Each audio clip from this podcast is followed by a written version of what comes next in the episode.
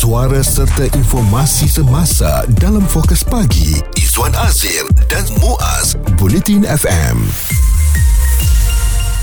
Walaupun vape ni bernikotin masih tidak sah di sini undang-undang, hakikatnya ia telah dijual berleluasa dan dianggarkan bernilai lebih 2 bilion ringgit.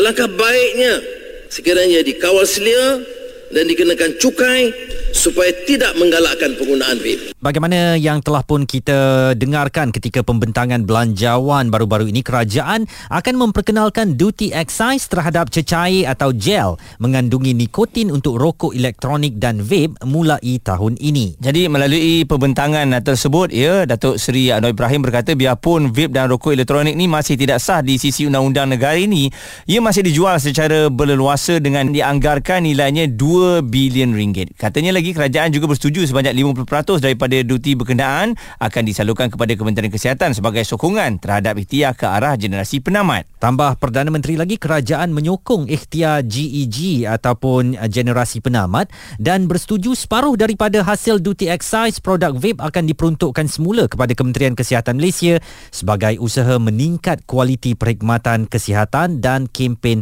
anti rokok anti arak yang berkesan.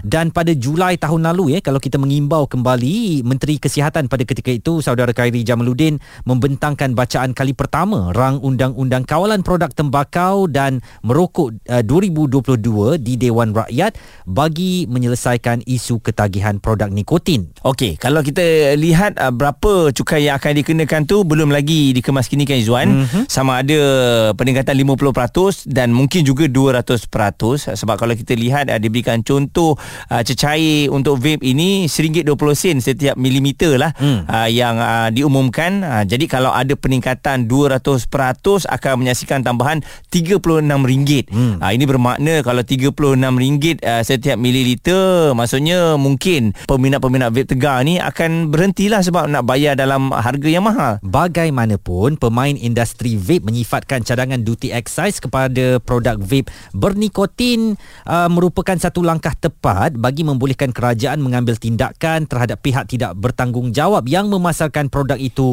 tanpa kawalan tetapi um, ia juga perlu dilakukan secara berhati-hati kerana perincian mengenai kaedah percukaian sama ada mengikut peratu, uh, peratusan nikotin atau jumlah nikotin uh, perlu digariskan dengan lebih jelas dalam undang-undang ini dan regulasi yang ingin diperkenalkan itu haruslah mengambil kira kesan kepada mereka yang menjadi pemegang taruh dalam industri berkenaan. Okey, kita nak tanya kepada anda adakah anda bersetuju ataupun uh, tidak untuk duty excise ini dikenakan di atas rokok elektronik mm-hmm. sebab saya yakin uh, kepada peniaga-peniaga semua mereka sekarang ni kalau dah membayar cukai terhadap rokok elektronik ni saya rasa ada hak untuk bersuara lah Betul. sebab anda menyumbang kepada semua pendapatan negara dan ada 3,300 syarikat ya serta lebih 15,000 pekerja di dalam syarikat berkaitan vape jadi dengan keputusan kerajaan ini mungkin boleh menyebabkan um, permintaan kepada vape itu berkurangan kita boleh uh, capai apa yang GEG mahukan. Tetapi bagaimana nasib 15,000 pekerja ini juga mungkin perlu dilihat oleh kerajaan. Isu terkini dan berita semasa hanya bersama Izwan Azir dan Muaz Bulletin FM kalau anda yang mungkin merupakan peminat uh, rokok elektronik ini uh, pastinya kurang senang apabila duty excise ini diperkenalkan dan bakal uh, dilaksanakan pada tahun ini berdasarkan belanjawan 2000 2023 yang telah pun diumumkan. Tapi saya yakin dalam anda nak isap tu kan ada rasa kegusaran juga. Sebab selama ini mereka yang meniaga ni langsung tak dikenakan cukai. Jadi kita nak bersama dengan Profesor Madya Dr. Nur Rashidah Muhammad Nur. Beliau adalah timbalan dekan di Sekolah Perniagaan dan Ekonomi Universiti Putra Malaysia. Doktor Dewan Perniagaan Vape Malaysia menyeru kerajaan untuk mengadakan perbincangan dengan industri mengenai rangka kerja kawal selia dalam uh, dan percukaian serta dasar penamat generasi atau GEG ni sebelum membuat sebarang keputusan muktamad. Jadi langkah kerajaan memperkenalkan duty excise ini untuk menghalang lebih ramai mungkin anak muda terjebak dengan vape tetapi ada panggilan pula daripada Dewan Perniagaan Vape Malaysia. Bagaimana mungkin boleh kerajaan eh, berusaha untuk berada di tengah-tengah? Yang ini pun menang, yang di sana pun menang, uh, tidak semuanya akan kalah. Saya rasa ini memang satu dasar ataupun pelaksanaan yang kerajaan telah ambil amat baik saya rasa mengenai berkenaan dengan cukai excise ke atas rokok elektronik. Mm-hmm. Dan ini kerana kita agak gusar. Kita dapati bahawa ramai remaja-remaja kita sekarang ni terjebak dalam rokok elektronik.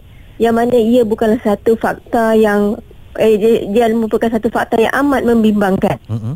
Oleh itu saya rasa cukai esasen memang patut dikenakan dan kita patut lihat berapa banyak cukai yang patut dikenakan adalah yang tidak cukai yang tinggi di mana harga akan naik serta remaja-remaja terutamanya tidak mampu untuk membeli lagi Mm-mm. elektronik ini. Wow. So, sebagai ya sebagai kerajaan kita kena lihat daripada dua sudut bukan sahaja kepada hasil yang akan diterima oleh kerajaan iaitu di, ya, daripada cukai ekstras tetapi dari segi sudut kesihatan. Hmm. Dia dapat membantu kita mengurangkan lagi atau mungkin membasmikan terus penggunaan rokok elektronik especially di kalangan remaja. Mm-mm. Dan doktor, bagaimana pula dari segi bila cukai itu dinaikkan, mungkin terlampau tinggi akan ada pula nanti uh, rokok elektronik ini yang dimasukkan secara seludup seperti rokok-rokok yang sedia ada ni kan. Uh, bila dah dinaikkan teks, uh, ada rokok seludup pula masuk. Ya, saya rasa itu memang satu isu yang biasa dimainkan oleh pihak industri.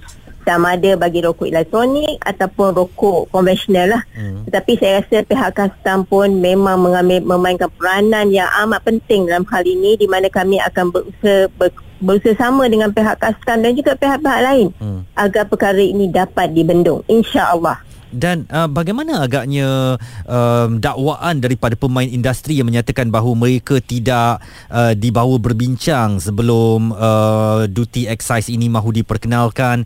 Uh, sementara ia juga akan menyebabkan mungkin 15,000 orang yang bekerja dalam industri vape boleh kehilangan pekerjaan mereka. Doktor. Okey, kenapa kita perlu berbincang? Kerana kita tahu eh, cukai excise ni harga vape akan naik dan ada satu perkara yang memang patut dilaksanakan terlebih dahulu atau mereka nak kami pihak kerajaan ban saja e-cigarette hmm. rokok elektronik. Oh. Dikatakan bahawa uh, pilihan kan okey Mm-mm. kerajaan tak ban so cukai dikenakan Mm-mm. dan mereka patutnya tidak berasa gusar kerana tujuan utama uh, vape pada permulaannya adalah untuk mereka yang berhenti, alternatif untuk berhenti merokok Mm-mm. betul tak? Betul. Dan sekarang ni kita dapati kanak-kanak yang tak pernah merokok pun isap vape. Adakah itu apa yang mereka kendaki selama ini? Mm-mm. Jadi jadi di sini kalau dari segi kan kehilangan pekerja ber- beberapa jumlah pekerja kan Mm-mm. disebabkan industri ini dan mereka juga takut kalau GEG dilaksanakan. Ini memakan masa yang lama ya sebelum betul-betul 2045 di mana tiada lagi mereka yang mengisap vape ataupun rokok atau mungkin 5% saja dan mereka mempunyai masa yang lama untuk menjalan me- melaksanakan ataupun beralih kepada perniagaan lain yang lebih bermanfaat. Mm-mm. Dan Saya tak ada masalah di sini, tak ada masalah di sini. doktor bagaimana pula respon daripada hasil duty excise ini 50% akan diperuntukkan kepada Kementerian Kesihatan. Ya, itu saya sokong 100% dan memang patut dilaksanakan bukan sahaja ke atas cukai excise kepada vape tetapi saya rasa kerajaan patut memikirkan cukai excise kepada rokok konvensional yang telah tidak dijalankan semenjak tahun 2015. Oh, jadi sekarang doktor mahu supaya duty excise kepada uh, produk tembakau yang telah pun dihentikan pada 2015 kembali disambung uh, Ya. supaya dapat memberikan mesej yang sama juga dengan vape ya. Betul. Mm-mm. Sekiranya mereka nakkan kutipan cukai dan hasil daripada kutipan cukai itu seperti saya nyatakan, saya amat bersetuju dengan saranan YB kita di, disalurkan kepada Kementerian Kesihatan untuk mungkin dari segi pe, uh, apa ni cessation ataupun uh, sasaran untuk berhenti merokok atau aktiviti-aktiviti untuk menggalakkan mereka berhenti merokok. Apakah doktor um, optimis bahawa dengan langkah ini uh, GEG ataupun generasi penamat ini akan uh, dapat dijayakan? Ya, saya amat optimis beberapa kajian telah dilaksanakan oleh bukan sahaja pihak industri uh, pihak Kementerian Kesihatan tetapi juga dari segi uh, kajian-kajian jalan oleh pihak universiti kami dapati bahawa pelaksanaan GEG ini mampu menjadikan Malaysia negara bebas rokok pada tahun 2045. Fokus pagi Izwan Azir dan Muaz komited memberikan anda berita dan info terkini Bulletin FM. Duty excise telah pun diumumkan akan dikenakan ke atas produk-produk rokok elektronik uh, dan um, hasil daripada cukai yang diterima itu akan dikembalikan kepada Kementerian Kesihatan uh, bagi memantapkan lagi uh, penyampaian perkhidmatan kualiti kesihatan di negara kita. Ramailah yang hisap rokok vape ni merasa tidak puas hati kerana pastinya akan berlaku kenaikan harga tidak lama lagi. Dan duty excise ini belum lagi ditentukan berapa peratus yang akan akan dikenakan mm-hmm. berkemungkinan 50%, 100% ataupun 200% Ui, mahalnya. Uh, bagi ialah mengekang uh, kepada mereka yang membuat pembelian ataupun mengambil uh, rokok elektronik itu salah satu sebabnya lah Izwan mm-hmm. selain daripada ianya juga boleh memberikan uh, semua pendapatan kepada negara kita lah dan saya tengok juga uh, mereka yang marah ni tak adalah semasa masa rokok dikenakan teks uh, rokok konvensional mm. lebih ramai yang marah ketika itu dan lebih ramai lagi mengisap semasa dinaikkan teks mm. jadi jadi Yalah mungkin juga bila rokok elektronik ini dinaikkan nanti duty excise-nya um, orang yang dah hisap vape ni dia tak kisah pun. Betul. Naik ataupun tidak kan? Naiklah macam mana pun. Hmm. aku nak hisap aku tetap nak dapatkan uh, perisa yang diingini itu. Mm-mm. kita nak membuat tinjauan pandangan rakyat pada pagi ini dan Syarudin menghantarkan um, antara mesej beliau. Baguslah benda ni. So maksudnya dia benda ni kita memerlukan duit. So macam budak-budak bawah umur nak beli pun fikir banyak kali. So yang buruk dia mungkin akan uh, macam yang tega lah. Bagi saya dia akan benda tu terasa mahal lah. Dan ini pula pandangan dari Rahmat. Pengguna vape ni mungkin akan beralih alah pada rokok rokok rokok ni lah. Ataupun rokok seludup rokok-rokok ni lah. Itu tak tak berapa ni lah bagi saya. Tak berapa saya tak berapa setuju lah. Ha, rokok apa tu? Rokok rokok. Tembakau ke atau vape kan? Tak apa. Uh, dan Aisyah Ben Asri menulis di Twitter selaku pengguna vape aku okey dengan cukai ni bermakna secara rasminya vape adalah sah hmm. di sisi undang-undang. Cuma harap tak tinggi sampai membebankan lah. Kang tak pasal isu rokok seludup tak settle-settle kena hadap pula isu vape seludup pula selepas ini. Uh, dan ini uh, perlu diteliti dan diambil perhatian oleh kerajaan. Juga disambut oleh Rudy di Twitter. Sebagai seorang yang isap vape ni memang dia sokong sangat lah ya. Sudah tiba masanya vape ni dicukaikan tapi harapnya cukai itu tidak membebankan lah uh, jadi kena ambil kira juga uh, pendapat dari orang industri. Tadi doktor kata jangan tanyalah. Kalau tanya hmm. nanti macam-macam input pula nak kena buat kan? Betul. Dan uh, doktor kata lebih baiklah kenakan cukai daripada kerajaan haramkan terus. Uh, dan ini mungkin suatu langkah yang sangat ekstrim tak akan menjadi suatu yang popular kerajaan juga pasti tidak mahu mengambil keputusan tidak popular sedemikian. Uh, cumanya sekarang ni nak tahu berapa kadar duty excise yang dikenakan itu dan bila pelaksanaannya. Jadi sekurang-kurangnya anda yang menghisap vape ini boleh cuba mencari langkah alternatif. Kerana matlamatnya itu tadi GEG kan generasi penamat. Jadi kalau anda rasa benda ni akan membebankan anda mungkin alternatif yang boleh anda adakan ialah cubalah belajar untuk mengurangkan kebergantungan kepada vape. Itu yang paling bagus. Tapi saya risau juga Izwan, uh, ini antara reason kenapa saya isap vape hasil duty excise nanti 50% dibentukkan kepada Kementerian Kesihatan. Hmm. Jadi saya menyumbang kepada Kementerian Kesihatan. Hmm. Saya akan terus isap vape. Amboi. Ha, jadi orang yang isap vape dengan rokok ni, ni memang macam tu. Dia akan mencari alternatif lain untuk mempositifkan benda tu. Hmm. Pendapat, komen serta perbincangan fokus pagi. Izwan Azir dan Muaz Bulletin FM. Duty excise ke atas rokok elektronik yang akan diperkenalkan pada tahun ini itu yang kita bawakan. Ada yang bersetuju ada juga yang tidak. Dan uh, pada asalnya ya rokok elektronik ini diperkenalkan adalah untuk kita menghilangkan rasa uh, kebergantungan kita kepada rokok uh, yang selama ini kita ambil ya. Uh, rokok konvensional. Ha, jadi bila dah ada rokok elektronik ni secara tak langsung katanya dapat mengurangkan sikitlah ketagihan. Dan bagaimanapun langkah yang nak diperkenalkan kerajaan ini menimbulkan reaksi bercampur-campur terutamanya di kalangan pemain industri yang sedikit terkilan kerana kata mereka kerajaan tidak pernah mengajak untuk sebarang perbincangan sebaliknya terus nak mengenakan duty excise uh, dan uh, mengambil keuntungan ataupun hasil uh, cukai daripada industri mereka itu sebenarnya ini baguslah ya kerana dalam masa yang sama uh, industri vape ini tidak lagi bergerak secara illegal. Uh, ia akan dikenakan cukai dan um, mereka yang menghisap vape ini tidaklah takut-takut untuk melakukannya kerana ia telah pun diterima. Cumanya mereka perlu membayar harga lebih untuk mendapatkan uh, vape ini. Okey dan kita tanya kepada pandangan orang ramai mengenai isu ini dan rata-rata memang kita ada dua kumpulan lah Izzuan. Satu yang memang mengambil satu lagi yang tidak. Kalau yang tidak memang bersetuju 100%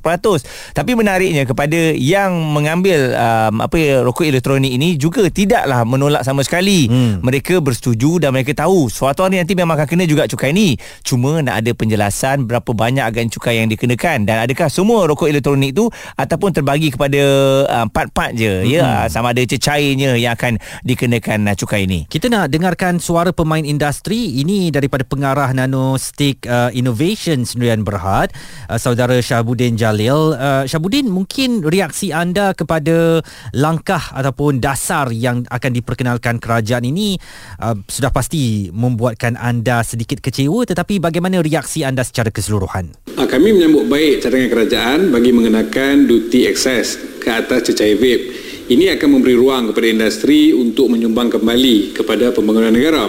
Namun, duty excess ini perlulah setimpal dan dikenakan mengikut kadar yang berpatutan bagi memastikan pemain industri tidak terbeban dan industri ini juga dipelopori oleh usahawan Bumi Putra dan melibatkan hampir 3,300 syarikat serta 15,000 pekerja dalam ekosistemnya. Okey dan selain daripada itu juga kalau vape saja yang kena rokok tak kena apa pandangan Encik Syahbudin sendiri Regulasi berkenaan rokok elektronik juga wajar diperkenalkan secara bersama.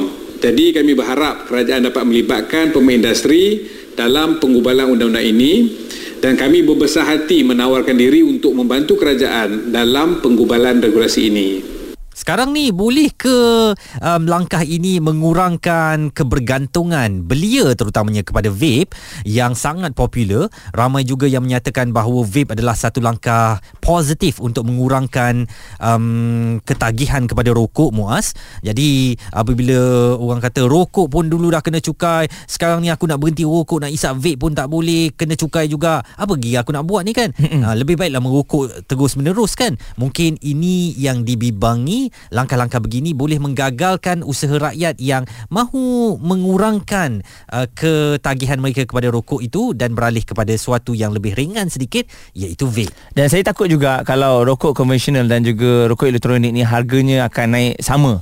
Uh, jadi uh, pilihannya mungkinlah orang tak tahulah mungkin akan ambil ro- rokok konvensional eh sebab rasanya uh, lebih lebih in lah kan mm-hmm. berbanding dengan rokok elektronik. Tapi kalau kita nak bagi pilihan memang rokok elektronik akan jauh lebih murah lah supaya um, akan ada pilihan rokok elektronik ini diambil. Sebab kita tahu kalau kedua-duanya memang kedua-duanya datangkan kemudaratan. Saya tak yakin kedua-duanya kata oh rokok elektronik ni lebih bagus sikit mas. Mm-hmm. Dia sakitnya kurang sikit. Ha, tapi kedua-duanya akan memberikan uh, apa rasa tidak sihat kepada anda satu hari nanti. Suara serta informasi semasa dalam fokus pagi Izwan Azir dan Muaz Bulletin FM sedang uh, memperkatakan tentang duty excise yang akan dikenakan kepada produk-produk uh, vape dan ini pastinya mula memeningkan kepala anda penghisap vape um, yang akan berdepan dengan kenaikan harga produk-produk berke- berkaitan dengannya. Afiq uh, di Twitter katanya masih lagi menanti berita seterusnya berkenaan dengan RUU GEG ni daripada PM selepas pengumuman duty excise vape. Selagi tiada RUU, cukai itu tidak akan dapat dikutip dan selama itulah rokok elektronik akan terus berleluasa dijual secara tidak sah. Metabolism menulis di Twitter kalau betul implement cukai dekat vape confirm sin rokok seludup ni akan naik balik macam dulu-dulu. Aku rasa kerajaan Anwar Ibrahim especially Tok Azalina Uthman Said kena kaji balik dengan teliti benda ni. Banyak juga loopholes kalau kita nak tengok balik benda ini. Manakala Khidir Halim katanya isu kenaikan cukai pada vape ini kenapa tidak bincang RUU? Kenapa tidak bawa town hall dengan pengguna vape? Berapa ramai yang jual vape ini Bumi Putra yang dijadikan sebagai main income dorang? Ya, hmm. mostly pindah ke vape sebab rokok mahal. Lepas ni lagi bersepahlah rokok seludup ke macam mana? Sebabnya sebab murah. Syafiq Zahari juga di Twitter menulis sebagai penghisap vape, aku setuju je kenakan cukai. Kau tak nak absorb tax, kau bagi tax tu dekat pengguna. People will still buy it anyway. Dan uh, ini juga ada satu pandangan yang dihantarkan daripada pendengar kami, Daniel. Kalau vape nak dicukaikan Kira bagus lah Kan? Sebab benda tu dapat Mengelakkan daripada budak-budak muda sekarang. Beli vape ni yang tak faedah ni macam tu lah Ha. Saya saya sokong lah Muaz eh. Hmm. Memang kita nak menghalang orang muda kita daripada terus terus terlibat dengan produk tembakau ni sama ada rokok konvensional ke ataupun vape yang mana elok untuk kesihatan uh, dan um, kita menerapkan uh, kehidupan yang lebih selamat di Malaysia ni dari aspek kesihatan itulah yang wajar kita jayakan. Betul ya dan selepas ini mungkinlah akan ada perbincangan bersama dengan pemain industri vape ini supaya ada win-win situation lah Izzuan sebab hmm. mereka dah bersetuju dah. Okey kenakan cukai kita tak ada masalah. Cuma kita bincang apa uh, penambahbaikan yang boleh dilakukan. Hmm. ya kalau nak stop terus pula nanti banyak pula uh, sumber pendapatan yang terjejas. Hmm. ha, jadi jom kita ambil win-win situation dan saya yakin uh, kerajaan pun bukannya uh, nak buat uh, pada bulan depan ataupun minggu depan ya. Hmm. kena ada perancangan yang teliti juga. Jadi kalau uh, anda pernah lihat wajah Muaz ya di kaca TV atau kenal Muaz wajahnya manis saja dan uh, macam awet remaja gitu. Ah, sebab kenapa dia, puji ni? dia tak isap rokok oh. dan dia tak isap vape. Ha, jadi sebenarnya uh-uh. vape itu mungkin uh, meninggalkan vape itu mungkin meremajakan kita. Ha, ha gitu. Ha gitu. Terima kasih Izwan atas pujian. Begitu juga dengan Izwan lah. Nampak remaja sebab dia pun tak isap rokok. Oh, kan? Ha baguslah sama-sama lah kita nah. Ya, jadi semuanya ni bermaksud yang baik untuk negara kita dan untuk kesihatan rakyat. Jadi marilah kita sama-sama berfikir secara positif dan beri sokongan kepada langkah yang diperkenalkan kerajaan. Isu terkini dan berita semasa hanya bersama Izwan Azir dan Muaz Bulletin FM.